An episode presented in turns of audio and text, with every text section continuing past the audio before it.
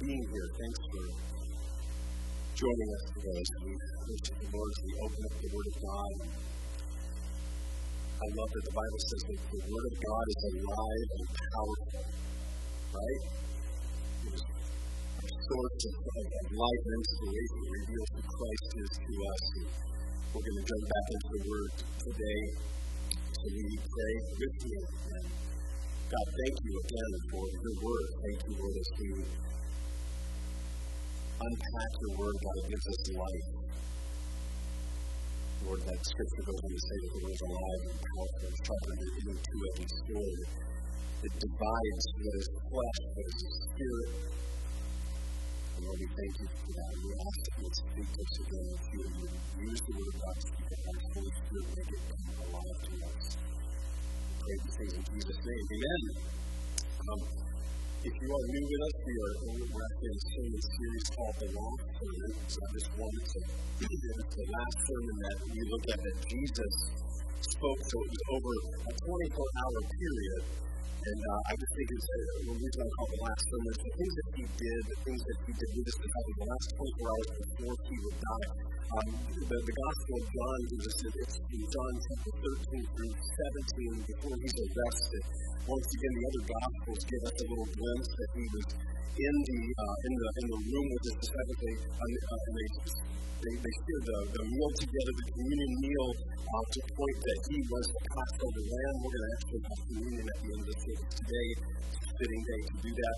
But um, the things that Jesus, what was he instilling into these guys, ultimately uh, also to us, but what was he instilling into their hearts before he would be arrested and die? What does he say? Why does he say it? What does he do and why does he do it? He was preparing them to be the church. He was preparing them for where he would um, rise from the dead, ascend, and the Holy Spirit would come down and, the church would begin. And ultimately, these words are to us. So we were just in John 13. We're going to jump into John chapter 14. And I think looking at one of the most important passages of Scripture in, in the entire Bible. It's one of the declarations, the claims of Christ that he makes of himself. And I think that there's a few passages where all of Christianity kind of hinges on those passages. Um, in fact, one would be 1 Corinthians 15, where Paul is talking about that Jesus rose from the dead. And he said, you know, there's, there, the reality is, is that if he did not rise from the dead, he said, we are to be all pitied, right? It all be false, but because he rose from the dead, it confirms who he said he is. And so this passage here also is one of those hinging passages of Scripture, foundational, one of the foundation stones to being followers of Jesus. It's a well-known Scripture. You will probably be familiar with it, but it contains, I believe, one of the most emphatic statements about Jesus, declaring who he is. And it also is a passage that begins as a passage of hope and promise. And we'll get into that in a moment. But people are looking for answers in our day, right? They're looking for hope. They're looking for peace in the midst of a world of chaos. And just like we're going to see the disciples, it was a very vulnerable time for the disciples. They didn't completely get everything that Jesus was talking about, that he was going to die, be betrayed. But their world was kind of chaotic at the moment. And it would get even more chaotic when even when they became the church, ultimately they would all but one of them, John, they would all, other than that, they would all die, die martyrs' deaths. And so they would need to hang on to the words that Jesus would say to them in this passage. That in a world of chaos where people are looking for political answers, and if you don't think that's true, just watch the news for five minutes. And after you get disgusted, turn it off and then watch it for another 24 hours. Right? There's some, a lot of political, political banter, right? And the line is drawn in the sand, and then people, um, people have an opinion, if you haven't noticed. But I think it boils down to where, where are our eyes? Where is, where is our hope placed? People are looking for political um, solutions. They're looking for social solutions. And, you, and, and, and all these are spiritual problems, and our world seems to be even more in a chaotic mess. The refugee crisis and all that's going on. And we hear of Syria, we hear of Iran, we hear of Russia, we hear of all of these things in our world is chaotic, but it also can boil down to very personal things. Maybe your personal world is chaotic. And, and, and again, you'll see the disciples that they would, they would go into some very personal struggles. Where remember, Jesus said that you will, you will They'll strike the shepherd and the sheep will scatter. You guys will leave me. And they did that. And there was this personal struggle. So maybe, again, you're here and it's maybe more personal things. And maybe you're not that worried about the world things and the chaos of the world, but maybe it's very personal things that maybe your, your own world, your own heart is in a place of chaotic spin. But ultimately, people are looking for answers. People are looking for hope. And Jesus steps in to his disciples at this vulnerable hour, less than 24 hours before he would be arrested, and he says the following words, John 14 Do not let your hearts be troubled. You believe in God, believe also in me. My Father's house is many rooms that dwelling places. If that were not so, would I have not told you that I'm going there to prepare a place for you?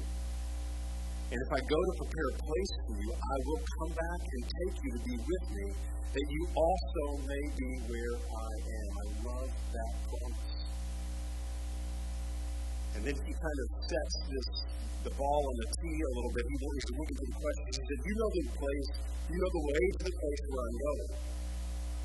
Course, he knew that the disciples, because of all of this talk about denying and crucifying and being turned on. And so Thomas pipes up, says to them, Lord, we don't know where you're going, so how can we know the way?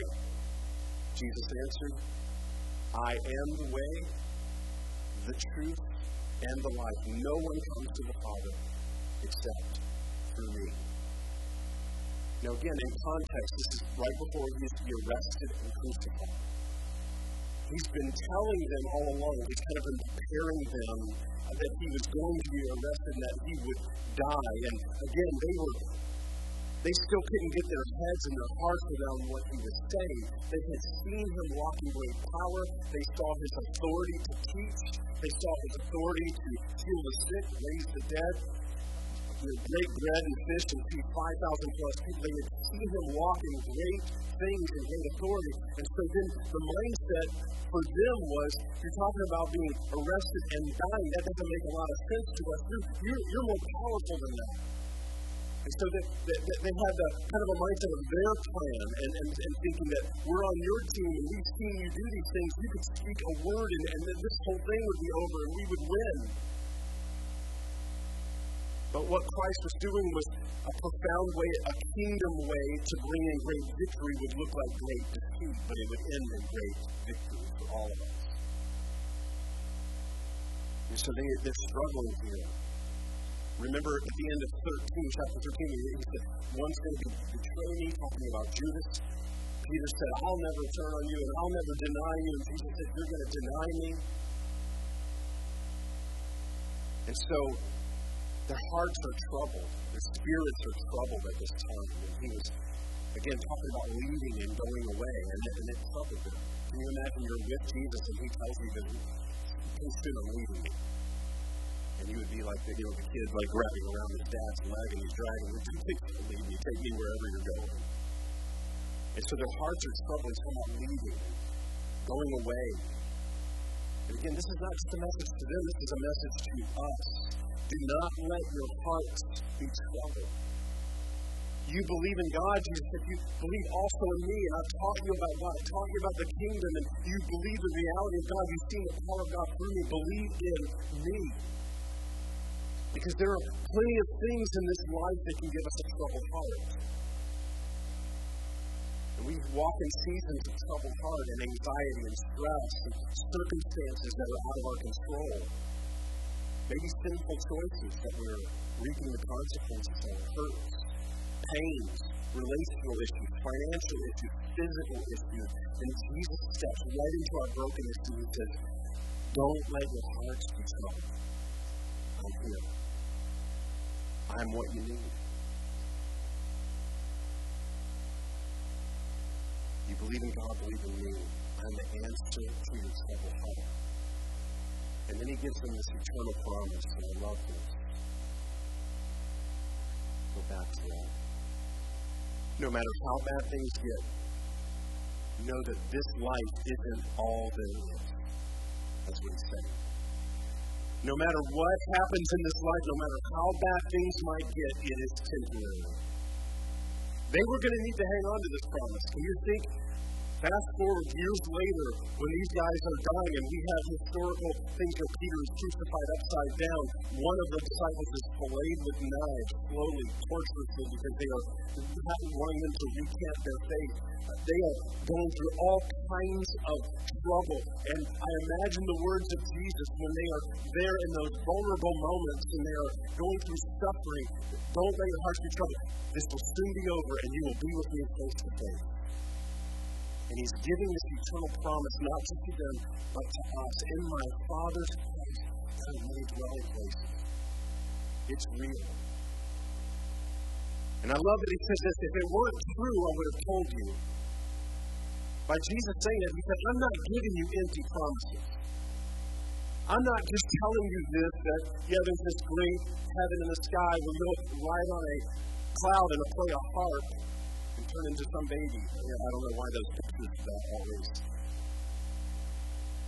But he said this is a, it's a real kingdom. It's a, it's a real place that exists because before sin, mankind was created to live forever, and ultimately we will live forever. Though this shell may decay and go away, it's not the real us. Our souls will live forever.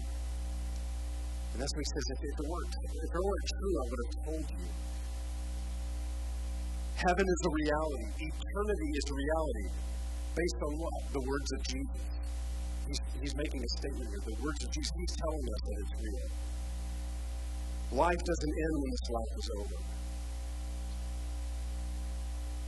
And with Jesus, this life on earth, when you are following Jesus and your life belongs to Jesus, the life, of, this life on this earth is as bad as it will ever be. Isn't that good news? Without Jesus, the life on this earth is as good as it will ever be. That's the bad news. See, ultimately, the gospel, the good news, you heard me say this, the only way you can receive the good news is to understand there's bad news. And if I don't understand that I'm under judgment because of my sin and I deserve judgment and understand the bad news, I can't understand the good news. If I think I'm basically pretty good, I'm all that in a bag of chips. Um, I can't understand fully what Jesus did for me and the good news of salvation. But Jesus is giving an, an eternal promise. And then he says, if I go to prepare a place, listen to what he says, I will come back and take you to be with me, that you can be where I am.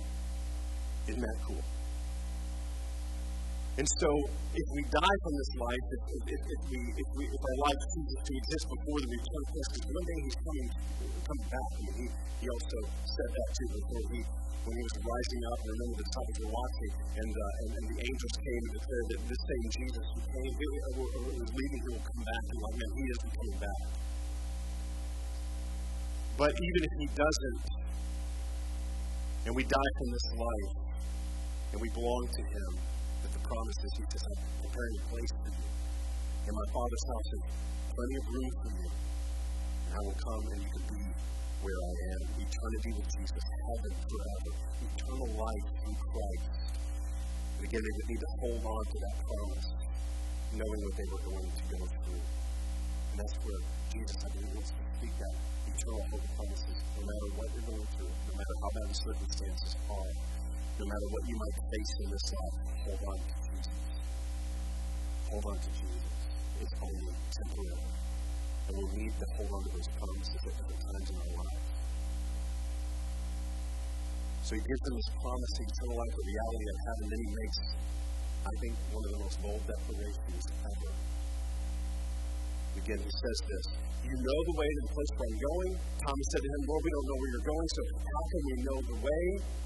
And Jesus answered, I am the way and the truth and the life. No one comes to the Father except through me.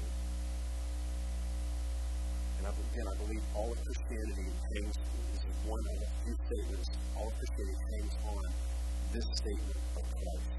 What was Jesus saying? He was making an exclusive statement of himself. And we're going to look at the three things that he says. He says, I am the way, not a way. He did not say, I'm one of many ways. He said, I am the way. It was, Jesus used this definitive article to, to say, I am the absolute only way. It was an absolute statement. To distinguish himself as the only way a way where he's, when he's mentioned the word that he used, the way is a, a path or a route, and the disciples had expressed their confusion about where he was going and how they could follow. And as he told them from the beginning, Jesus was saying again, remember when he first called them? He says, Follow me. And he says to us, Follow me. Follow me. I want, I want you to be my follower. By saying I'm the way, he was declaring himself as the only path to salvation. With the words of Jesus. There are no other paths, there are no other ways to heaven, to to, to the Father. And so there aren't many roadways to heaven when Jesus makes this statement. It doesn't matter what other religions say. It doesn't matter how sincere other Christians might be. Jesus said he is the only way. That was his statement, not mine. And some in our culture, even there's some people that are in, in certain maybe Christian denominations that are open to the idea that there are more than one way. That would not be you're not you're not following what Christ declared of himself. And I understand what culture says. This, that's very narrow-minded, right? Well, what did Jesus say? He said, narrow is the way that leads to life. Jesus would agree. That's very narrow minded. And Jesus would say, yep, it is. It's very narrow minded. It's very narrow because narrow is the way that leads to life. What did, John, what, what, what did Jesus say about himself in John 10? He said, I am the door, right? That's one of his statements. I am the door. Well, no, I mean, and, and, and in the Greek, it means door. There's, there's a good Greek word for it. It means when you come through that, the, the only way into the sanctuary is through a door. And Jesus said, There are not many doors. I am the door. He said, The thief comes through the, the window. The thief tries to. There are not many other, other many routes. That I am the door. I am the instant into eternal life. It's interesting because back many years, like in the first century church, they didn't first call followers of Jesus Christians. That happened a little later. You know what they called them first? Followers of the way. Isn't that interesting? Followers of the way. They didn't call them Christians that would come later on. Followers of the way. So Jesus is saying, I am the only way.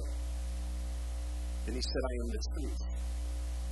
Again, Jesus used a definitive article to emphasize himself as the absolute only truth. He's the only source of truth.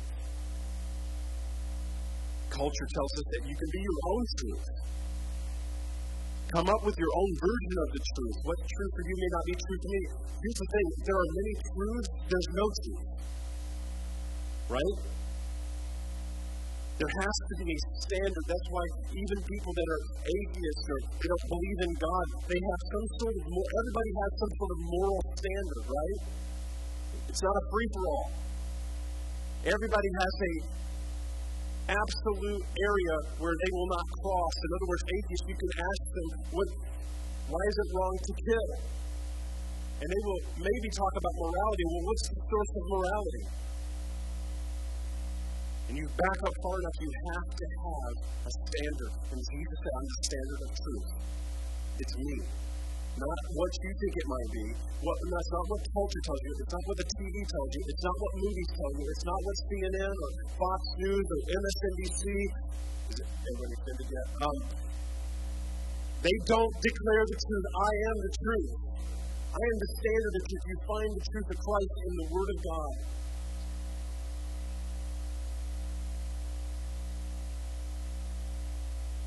There are many truths, there's no truths. And there's only one standard truth, one source of absoluteness, and that is Jesus. That's why before Pilate, remember what he said? He said, For this reason I was born. And the reason I came to testify the truth. I was going to testify of myself, who I am, and why I came. To find out in a couple of weeks when Jesus begins to talk about the promise of the Holy Spirit. He said he came to testify the truth. The Holy Spirit testifies of Christ. It's one of the things the Holy Spirit does. And then Jesus said, I am the life. And once again, an emphatic statement that he is the only source of true life. So Jesus had been telling his disciples about his impending death, and now he was claiming to be the source of all life. Remember John 10, where he gives the, the, the enemy's job description. He said, The thief comes to kill, steal, and destroy. And the enemy comes out and however he can kill, steal, and destroy us, he will do that. But Jesus said, I have come that you might have life to the fullest. I'm the source of life. He even said that he said, yeah, the, the good shepherd of himself will lay down his life for his sheep, and then he can take it back up again gives us life. So the deliverance he was about to provide was not political. It was not going to be social. Most of the Jews were seeking this kind of Messiah who would take political power over Rome. Remember, they were they were very oppressed by Rome. And Jesus didn't deal in political streams. But true deliverance from a life of bondage of sin brokenness and death to a life of freedom and eternity. And that would be the life Jesus would give. So Jesus is the true source of life. Many in this world are looking for life. We're looking for hope. Again, we look, in, we look for different things that, to, to bring that contentment and that peace and that joy. And we do look for political things. We look for social. We look for relational. That relationship can still only it will never happen.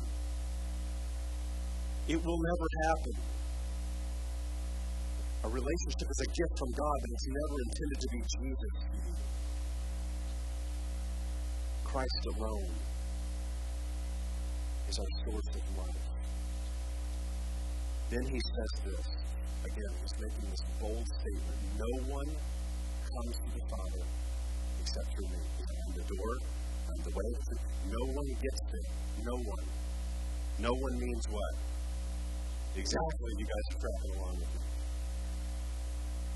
See, this is a southern church, you guys would be talking to me right now. Come on now, come on. Preach it. About a year ago, I preached at the Teen Challenge uh, Chapel in the Twin Cities. There's about 300 people. You guys have been here with the Teen Challenge Choir. Okay, so that's about 40.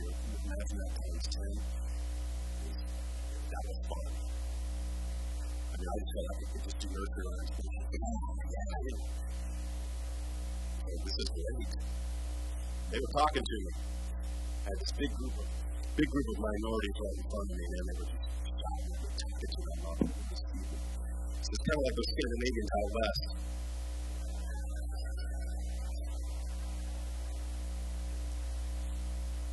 You guys are awesome. You don't have to talk to me.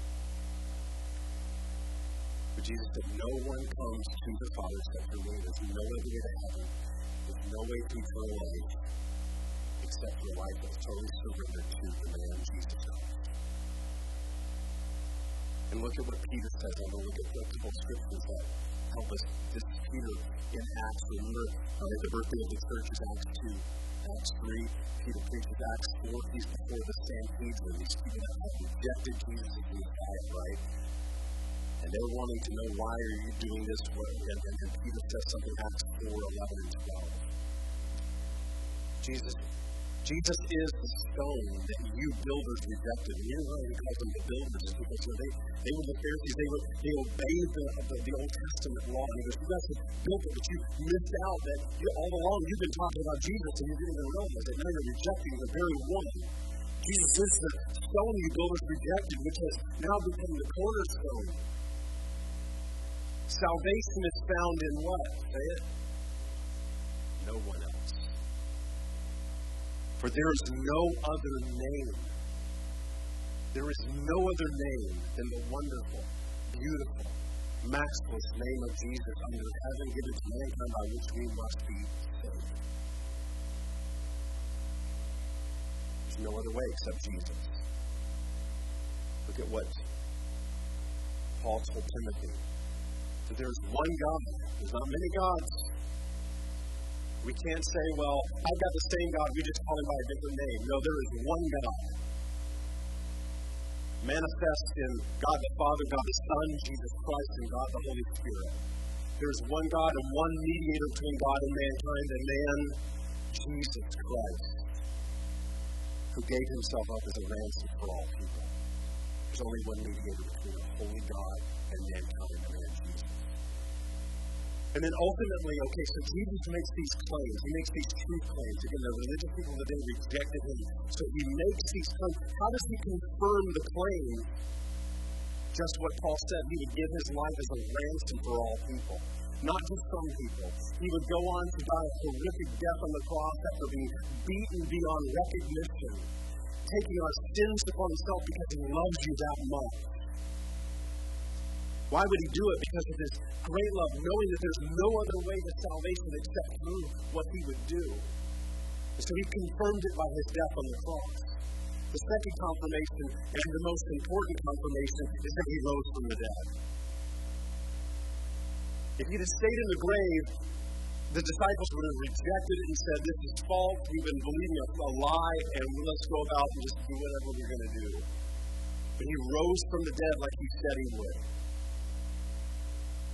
And so it wasn't just his death, but his resurrection that he defeated death so that we could have life even when we die from this life. So he died and he rose to confirm his claims and his promises. And so when he says, Do not let your heart be troubled, because I am the way, the truth, and the life, you can tie those together. No other religion in the world has that claim. There isn't a bunch of names by which we are saved. There isn't several mediators between God and mankind. Buddha isn't your mediator before God. He didn't die for you. Muhammad isn't our mediator before God. He did not die for you. The Hindu gods, they didn't mediate before God and die for us. Humanism cannot mediate before God and get us there. Relativism can't get us to God. Our own version of the truth cannot save us. There's only one God. God came down in human form in the man Jesus Christ, and he came on a rescue mission because he loved us and he saved us. He died and he rose from the dead so that we could have eternal life. All other religions, all so called ways to heaven, base it, base it all on works. Right? It's based on works. You get yourself to heaven by good works. They're in a constant state of trying to work their way to God, and it won't work. They are bridges to try to bridge the chasm of sin and death, and they are bridges that lead to nowhere. No matter how hard they work, no matter how sincere they are.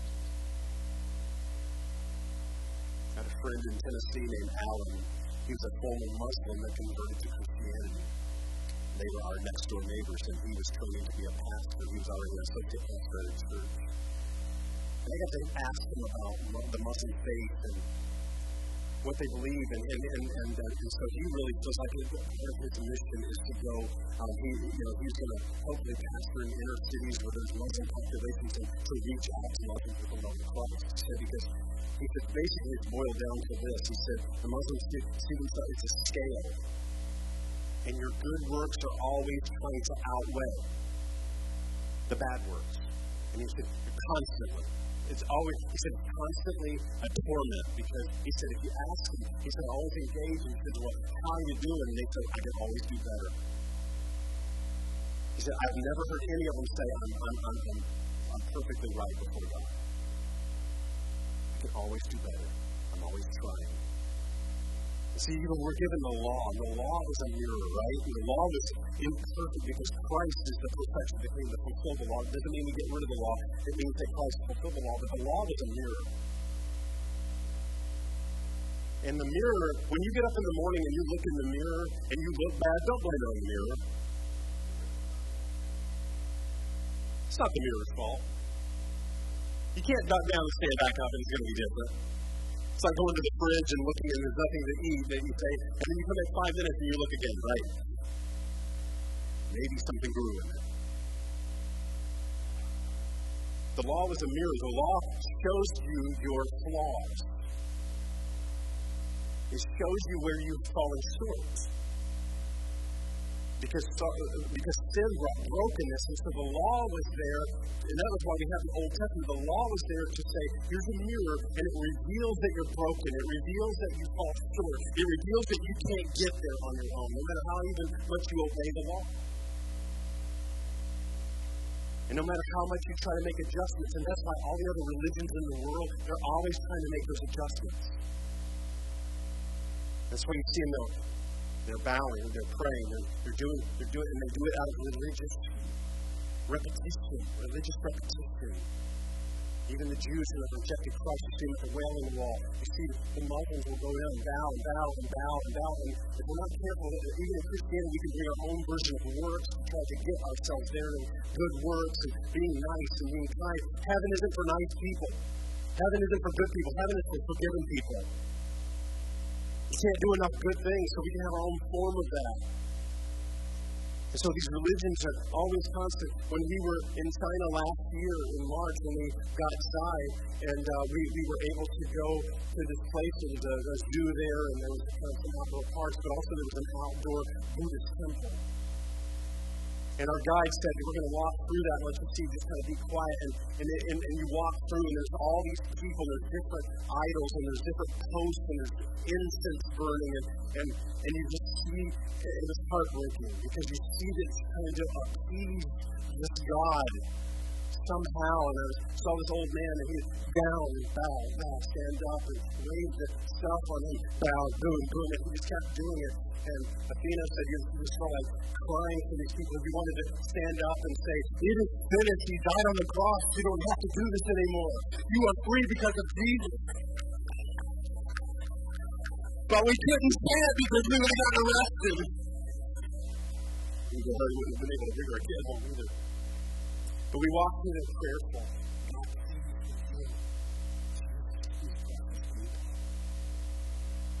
And it just comes with ease. One day, I was driving. It was kind of funny and kind of irritating, but it really spoke to me. I was one of those moments. I'm behind this young man in a car. He's driving really, really slow. And he keeps looking in the mirror. Doing his hair. He looks down. Ladies, you guys get a bad rap. There's some guys that do that stuff too. And he just, and he just driving painfully slow. And if you are with me and I need to get somewhere, it's bad when you can drive alongside me and dude, come on, what are you doing, man? That's what I felt like doing. Because he's just braking and braking. And bra- I mean, he did this for a while. And then my irritation turned, I started laughing out loud. I'm like, this is hilarious. This guy. And it's like, and I don't know if he just got a new hair. Like, I don't know what he was doing. But I, when I got back to here, I thought, okay, this is what religions do. They see the mirror of the law. There's a revelation that I'm not good enough. And I think if you bore down deep enough into people's hearts, they realize they're not good enough. And there's this constant trying to make adjustment. This constant trying, and I, I wanted to yell at them, it's not going to change. It doesn't matter how many times you do it, it doesn't, it's not going to work. But this is, re, this is religion. All of the religions in the world are trying to somehow, maybe I'll look different, maybe I'll feel better, maybe, and it's constant. It Doesn't matter. And that's what my friend Alan, who was a former Muslim, said. So that's the Muslim faith. You're never, you're never, you're never doing enough. And that's all of the religions. That's why Jesus steps in. And He calls us to repent, turn from our sin, turn to Him, receive His gift of life through His death and His resurrection, that it is finished, paid in full, and we can't do it by ourselves. It's impossible. And He's made a way.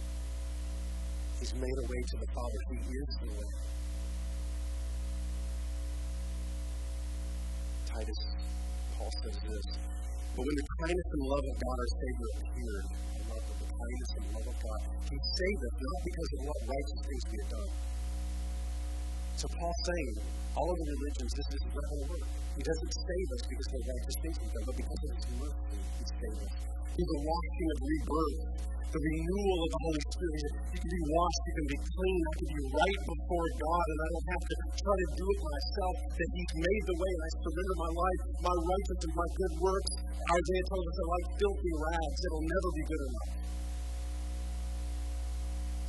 He says, whom He poured out on us generously through Jesus Christ our Savior. And then Ephesians 2. For it's by grace you're saved. You've been saved through faith. This is not to yourself. It's a gift. It's not by works so that no one can boast. In other words, you can't brag about it. Well, I did enough good works and God accepted me. That's why most people in the world is, do you think there's a heaven? Well, I'd like to think, how do you know you did it? Well, I'm a good person. I like to think I'm a good person.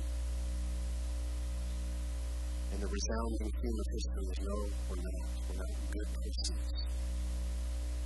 We're sinful, we're flawed, we're broken, we need Savior. Jesus is the only way to salvation. He's the only truth. He's the only source of life. No one will go to heaven outside of Him. He's the one who made this statement. And it is what we do with this that is the good news. Again, the bad news that we're sinners and we deserve punishment. But the good news is that He made a way for us. And we can accept or reject that, but make no mistake about it, there are not many ways. There are not many paths, there are not many truths. And we can't get there by being good enough. And this is why some other religions they say, well, Jesus is a great teacher, a great prophet. And they'll acknowledge that and they make that claim. The problem is, he is either who he said he is or he is not. Because if you reject his claim that he's the only way to heaven, he can't be a good prophet. He can't be a good teacher. It contradicts himself. And so, the matter is settled. The matter is settled. He is the way, the truth, and the life. And so our job is to, to believers to proclaim the good news, really, real, real, revealing that we need salvation. We admit our own brokenness. We proclaim who He is, not in arrogance. Don't be prideful. Walk in humility. But it is also a loving fact that He is the only way. Jesus also cleared up who our neighbor is, right? When He gave us the Good Samaritan, remember He said, Love your neighbor as yourself. And the religious people said, Who's our neighbor? And Jesus said, it's like a Samaritan. He gives a Samaritan. Why does he give a Samaritan? Because the Jews at the time, they despised the Samaritan. Because the Jews at the time, you know, they could say, my neighbor is fellow Jews. My neighbor is Shane and Jill because they believe like me and they like me. They're my neighbors. And Jesus said, no, your neighbor is also those that are even despised in society. So um, that's why Jesus said, love your neighbor your Muslim neighbor, your Hindu neighbor, your Buddhist neighbor, your agnostic neighbor, your atheist neighbor, your homosexual neighbor. So those are your neighbors. Love them, serve them, show them Jesus. He is the only way, but don't proclaim it in arrogance. Proclaim it in humility. Love them. And as the, the believers, we should love them, we should honor them, we should treat them with dignity and respect. Jesus, that's how you treat your neighbor. And in a sense, you know, when we think of people coming into our country, God's bringing them to us. There is, there's a governmental part to play, and we honor that, but there's also the church's role. And if they come to us, we to proclaim the love of Christ. They're here because God's bringing them here. Don't be motivated by fear, but by his heart. And so then it boils down to this. What will you do with the truth claims of Christ? He claimed it. He said it. Not me. These are not my words. And so what do we do with the truth claims of Christ? That He's the only way to salvation. He's the only way to eternal life. No one gets to the Father except through Him. What do you do with the truth claims of? What do you do that He loves you and He took your punishment of sin on Himself? What do we do with that? And again, our, our response must be that we turn from our sin, we repent, we put our hope, our trust, and our very lives in His hand, and we walk with Him every day, and we invite others to do the same. But make no mistake about it, He made the truth claim that He is the way, the truth, and the life, and no one comes to the Father except Him. And He also said, don't let your hearts be troubled. I'm to prepare a place for those who belong to. We have Jim come up. We're going to receive communion together. And I know it went a little longer. I'm trying not to go so long, but this one was a kind of important message for me. In light of all the things that are happening in our world, our culture, um, I think that we need to be equipped and we need to know what God is saying. But we're going to um, end our time with communion.